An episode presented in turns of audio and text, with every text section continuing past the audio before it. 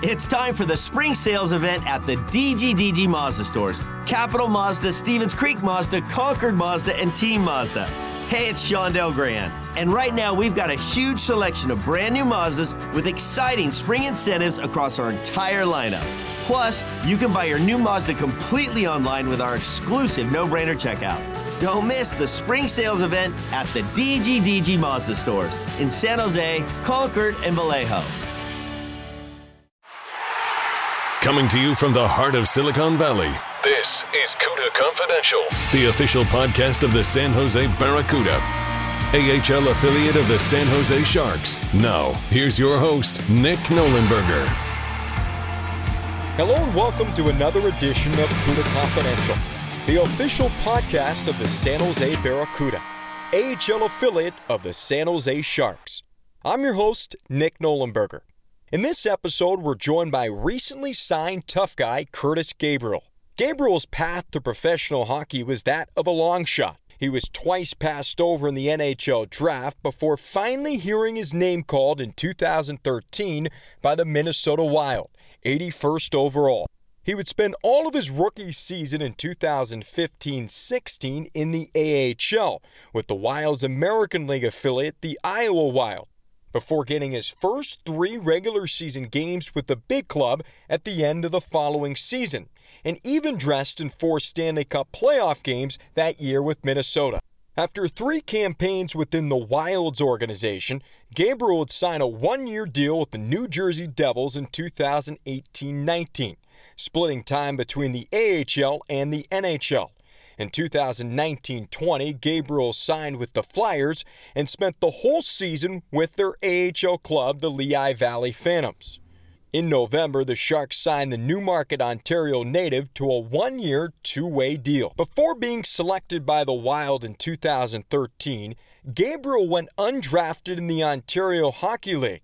At six foot four, he certainly had the size to compete at that level, but it was his toughness and work ethic that landed him a roster spot with the Owen Sound attack. Oh yeah, I wasn't making that team without that. Um, you know, I and I played. I didn't get drafted the OHL. I played minor uh, minor midget double A, so I wasn't playing with the highest end players. I had no idea I was going to be playing hockey. So it's just a whirlwind kind of uh, thing where my mom just said, go try out if other guys are trying out for tier two junior A as, as far as getting a scholarship maybe. And I was like, okay, sure. And took me on this wild journey of, uh, you know, playing well at tryouts. I just started playing well and, and growing into my body. And I went to play major midget. And that's where the coach there in Markham said, Hey, do you want to, Gord Fournier, I remember he's like, you want to play at higher levels? Like, I know you're trying out for teams. You're going to have to play a little more physical. You're not really a goal scorer. And I was like, yeah, you're right. So I had to, I tried it out. Mom's like, all right, give it a try. Like you're always been intense and more intense probably than most kids. So it suited me pretty well. And uh, yeah, definitely going into that camp, you know, in sound, I definitely was physical. And uh, I think one guy took a run at Joey Hishon and I went and fought him. And then uh, Jason Wilson, who was like a veteran on the team, tough guy, went after one of the other fellow rookies, and I got in between them. So that, that definitely helped me getting on the team, I'm sure. Little did Gabriel know that attack team had future Stanley Cup winners on it in Andrew Shaw and Jordan Binnington. Although Gabriel played sparingly, he had a front row seat to an eventual OHL championship run. That experience was vitally important to Gabriel's confidence and development. I pretty much had the same seat as the season ticket holders, except I rode the bus and got to practice with the team. So uh, I it's always weird. Like obviously I'm a part of the team, of course. Everybody everybody matters, but like I wasn't even a guy that played from January until June. So I was um, definitely in the back seat of that one. But seeing those guys compete in practice, going up against them as a like 17 year old with like not even a hair on my face. So that, that was very eye opening, uh, how hard they went. And Mark Reeds was the coach, who's an incredible coach. Uh, I just snuck on that team. Was the last spot, and I just was happy to be there. So I had no idea they were going to go make a run at the Memorial Cup, and who I'm glad I didn't know because maybe I would have stayed and played like junior A or something for a year. So actually glad I didn't know that, and I got my foot in the door and was able to be there next year. But just to witness a town that's you know the smallest, top bottom three smallest CHL markets to to win, it was pretty special. Like the the drive home. You know, and to winning game seven overtime, coming back down 3 1, you know, and then the drive home, there was so much of Owen Sound at the rink in Mississauga. And then the whole way home, we had people honking at us. And then people pulling up on their back roads 40 minutes from the home from Owen Sound, honking their horns and stuff. It was pretty special. So something I want to do at, at the next level and, and contribute a lot more. The thought of a professional hockey career wasn't even in Gabriel's conscience until his third year in Owen Sound. That's when things began to all come together. I mean, it wasn't even a dream, to be honest. Like, I didn't even register that I'd ever get drafted. I didn't get drafted to the OHL, so I was like, not even on my radar. So to I mean, after that first year in Owen Sound, somehow, because I guess I, I earned a reputation of working hard and I was tall, I got an invite to Phoenix Coyotes camp. Uh, Jeff Toohey is a good hockey man, and he got me up there, and that was really eye opening. And I went back to junior, and I was like, oh, I, I made it like two rounds of cuts in the NHL. I haven't even barely played in the OHL. I'm going to go back and light it up or walk into a, a top nine position. And I just nosedive and had an awful season, awful season. So uh, I think I got beat up nine times out of 10. Uh, barely played, and then uh, I had to go home and kind of pick up my socks and decide if I want to do this for real. And that's when I came back the third year. I wasn't really even a shoe in to make the team, and I kind of just was working hard. And I told that we had you know one-on-one meetings. I said, hey, just I'm just looking for an opportunity here. And I got an opportunity on the third line with Holden Cook, Kyle Hope, two guys that played like me, and just kind of clicked. I think that has to happen for a lot of guys like me that aren't uh, going to be guaranteed top minutes. Like something has to click where you take advantage of an opportunity and then you run with it. And I just was able to do that. And then at Christmas that season, I remember like, you know, things are going well and feeling good, but nobody's saying anything to me. I'm like just enjoying playing more and having a role. And uh, Dale DeGray, our GM, just walked up to me and my mom at the Christmas party. We're having like an orange juice. And I'm, he's like, yeah, you're going to get drafted to the NHL. And I'm like, what? Like I almost dropped my drink. My mom was like, what are you talking about? Like he can still get drafted. And that took me on a whole ride there. So I played even harder the rest of the year and had a good playoffs and got interviewed by like 22 NHL teams. Like, what? This is crazy, man. So then to go there and him to say, my agent, you know, get me down there in a flight and, oh, we're going to the draft and you get picked in the fifth round, but if somebody really likes you, pick you in third round. And then that happens. It was crazy. Gabriel traces back his development path to the fact that he's a self proclaimed late bloomer. I think it takes, I think I'm a late bloomer with everything, man. Just, I'm not someone who's natural at anything besides long distance running. Like that's the one thing that I can, you know, after the coming home after the season, my trainer got me running, and after two runs, I can run at like a really fast clip, and that just comes natural to me. And I don't really like it. I don't really like doing it, but that's my thing. So I've had to really force myself into being a hockey player, and take me probably a little longer than most. I got the long legs and big long arms and just a gangly body, so I've had to put some mass on and uh, learn the skills and learn the skating and. I'm still working at it, so I don't think I'll ever stop trying to learn because if I stop, I probably won't be able to keep up. And uh, yeah, it's just something that uh, I don't know why. It's just how I am. I, I take a long time to, to get my head wrapped around things. Gabriel walked us through what it was like to break into the NHL with the Wild. I mean, you kind of knew it was coming. You get drafted as a later pick, right? Like I knew I was going to play the first year probably. I was quite happy playing in the minors and working away at it. Uh, but I figured in, in, you know by the end of my rookie deal, I'd at least play a game or two. So it was nice to get the three games and then the playoffs that year, which was nuts. Um, but yeah, it, it's definitely a different level. But it's just what it's it's hard to explain. It's like we the American League is a very hard league. Like it is grinding hockey. It is I think in in some ways more entertaining sometimes if you really know hockey. Um, but the NHL is just it's, it's, for a player like me, it's almost easier up there. If I can play what better up there, everybody's in their positions. I don't have to worry about that stuff. So it was amazing to go up there and you never I feel like you never run out of energy up there in my role. You're just gassed up all the time. So it's incredible. Uh, and, and I wish I could have got to stay there. Obviously you get drafted third round and you're going to get play opportunities, but I guess it just wasn't going to happen there, but gave her everything I have. And, uh, you know, always probably going to look back like I wish I made it with the team that drafted me because I freaking made the OHL without getting drafted and was there four years. So it's annoying, but uh, I guess it just wasn't meant to happen that way. But it was, it was a really cool place to start playing and come out of the tunnel in the playoffs.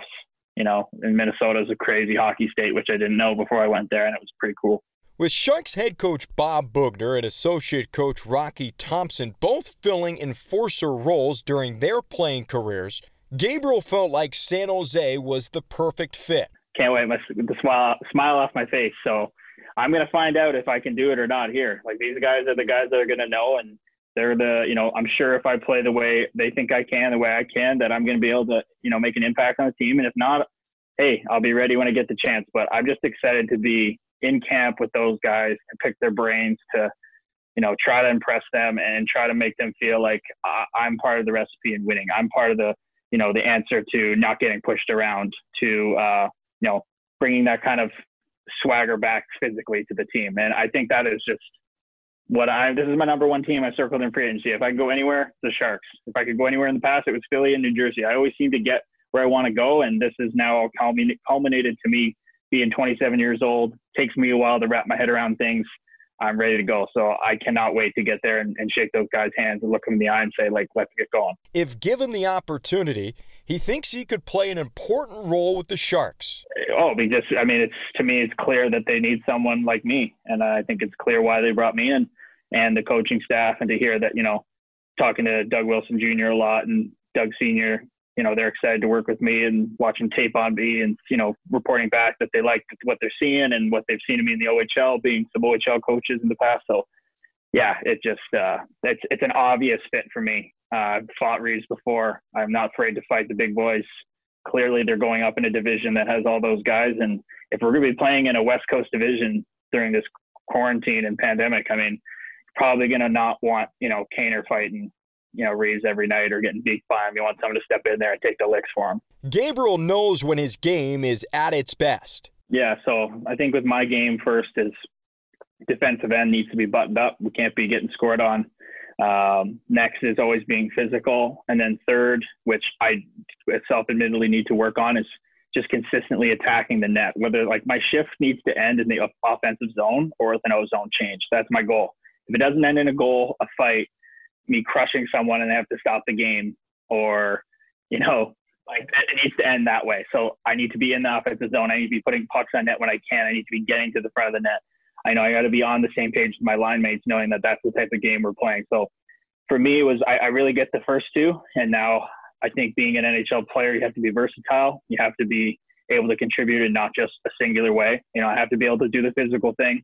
I have to be able to play the game hard five on five and make an impact. And then also I need to be able to contribute 10, 15 seconds on a penalty kill, 20 seconds. You know, I know how the Sharks play the PK. I've been talking to uh, Dan Darrow and uh, Charlie Townsend. Like I know the way they're going to pressure, and you, you, can't be out there long the way of pressure. So if I can contribute a long reach, a willingness to be coached and work my ass off, I should be able to contribute a little bit out there and hopefully snap back a couple face-offs on my strong side too. Who knows? So I'm willing to do anything, and I, I, if I already got here not getting drafted and all that stuff, who says I can't go in and, and start doing these things on an NHL team? I believe it, so I just got to prove it to everybody else.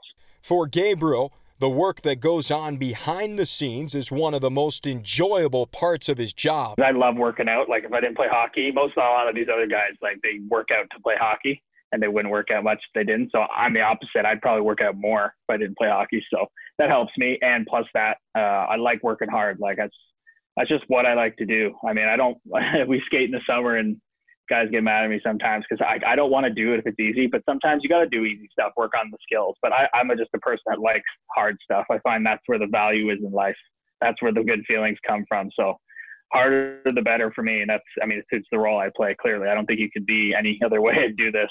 In fact, Gabriel actually has to tone it down from time to time when it comes to working out because of the speed it takes to compete at the pro level nowadays. But he does see himself continuing to work out after his career when being nimble on his feet isn't as much of a priority. The, the game being so fast, like I can't be, if I played in the 80s, 90s, I'd be 225, 230, like big, right? But the game's so fast, you got to be quick. I'm 215 and I got the, I don't, I can't put up too much mass in my upper body. It's all gonna be in your legs and stuff. So I'll definitely after my career just be getting yoked in my upper body. He even has a few post career plans when it comes to his physical fitness. I'm just going straight like movie star body, like eating, eating all my meals in a, in a, you know, dinner time with the kids till maybe eight o'clock, pound fruit food from four to eight, eat like three to four thousand calories in that window. So I get to feel like I eat a lot, but then just not eat the rest of the time, fast and go crush a huge workout. Although weightlifting might be in his future and hockey is certainly in his present, Gabriel says baseball was actually his best sport growing up. Yeah, well, I was better at baseball. That was probably my best sport. Basketball, I liked playing. I had a good, we had a good high school team even ultimate frisbee. We won a championship of that, which was funny. But uh, yeah, just hockey. Even though it found like my role was going to be like the lowest on the totem pole, I guess you'd say. I was like, I still like this better than pitching or, you know, it just seems I've always been, you know, maybe attracted to like the big sport. Maybe if I grew up in Alabama or Louisiana, I would be a pitcher or a quarterback or something. I could have got a good arm, but I like hockey. It was the cool thing. It was the most competitive thing. It was the most adrenaline packed thing and I was you know excited to go to every practice where I couldn't say that about baseball. Just like the way he plays hockey, Gabriel's baseball career was all gas all the time. I mean, not not that's the thing. I didn't. I was straight gas, and I was like you know young, so I probably threw. I mean, I go throw a ball now or something, my arm burning in like five throws, so I probably just gas my arm out. But uh, yeah, I don't know. I, we were playing at a decent level in, in Newmarket. Maybe I would have had to move somewhere to like an academy for baseball. But yeah, I hadn't, I didn't know many pitches yet. I was straight you know, four seam, two seam, just rip it. Speaking of ripping it, Gabriel notched his first NHL goal on February 21st, 2019 versus the Ottawa Senators as then a member of the New Jersey Devils. He detailed that memorable moment, but he also recounted maybe the biggest goal and moment of his career to date just a few nights later, scoring on Carey Price and the Montreal Canadiens on national TV the game winner while the knob of his stick was wrapped in rainbow colored pride tape. That small but giant gesture was the first by any NHL player during an actual game, a massive sign of inclusion in the sport. Uh, it's a guy I trained with here in London, Ontario, Brett Seney. Um, his dad's a real estate agent, got me a condo too, so we have some connections. And he took, he was about to take the face off, and he's, I said, uh, he said, I'm a right winger. He put me on the left side. He said, go on the wall. I'm going to win this back to you. Shoot it. I was like, okay. And I just had this feeling he was going to win it and I was ready to shoot it and just put my head down, shot it. And I think it was actually going wide. Nilsson on the Senators went up to have to grab it, and it trickled down his arm and went in the net. So it's kind of a, a lucky one, but I needed that one. I nine games up there. That was my first point, and I was like, wow, I got a, you know, I got a goal. Maybe I can get something going here. Maybe I can take advantage of this opportunity. So the real first goal for me, though, as I say in all these interviews, was just two nights later when I scored with the Montreal Canadiens or against them and on Carey Price and game winner. Like I was, that was pretty cool. Like uh, and I had the pride tape on my stick, so it was kind of a special night for scoring a goal for inclusion as well. But that one where I really got to celebrate and know it was coming, score a goal that I really wanted to score on the forecheck, get to the net, show some hands like that. That one was like the real first goal for me. It felt like. Gabriel detailed why he taped his stick and he kept it beyond just warm ups. Yeah, it just kind of happened that how everything else happens. As I said, it probably takes me longer than most people to come around to things, and it, it usually happens pretty organically when it does. So the hockey happened organically. Uh, and then this happens. I'm dating an ex girlfriend, and she has a friend come out to be in a relationship, and she gets unsupported, and I'm just like, can't imagine. Like, it just didn't function in my head, like why my mom would care who I dated or something. And I was just like, that's not right. So it just serendipitously happened. I'm in the minors for, you know, the first two thirds of that year in Binghamton. I'm having an awful time, just not not enjoying playing there, and uh, wasn't getting scratched a lot, didn't feel valued, and the next thing you know, I get called up, and I'm up there in the NHL for the rest of the season and the Pride Night, and it's just a crazy turn of events. And to put the tape on my stick, everybody did it for warm up, and then they said, "Oh, take it off," and then for the game, and I just I didn't want to put it on the blade of my stick because I just scored my first and second NHL goals. I'm trying to keep my thing going here.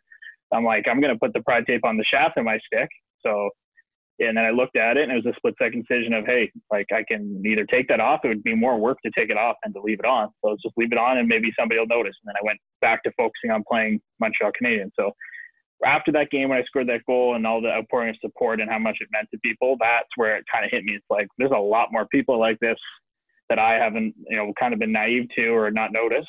And uh, if I can do something as simple as this that makes an impact, what else can I do? And it's just kind of been a process since then, since you know, early February 2019 of chipping away at this thing. So that's coming up on two years. And now I'm a part of like a queer hockey council that we're starting up here in Ontario, which I'm really excited about.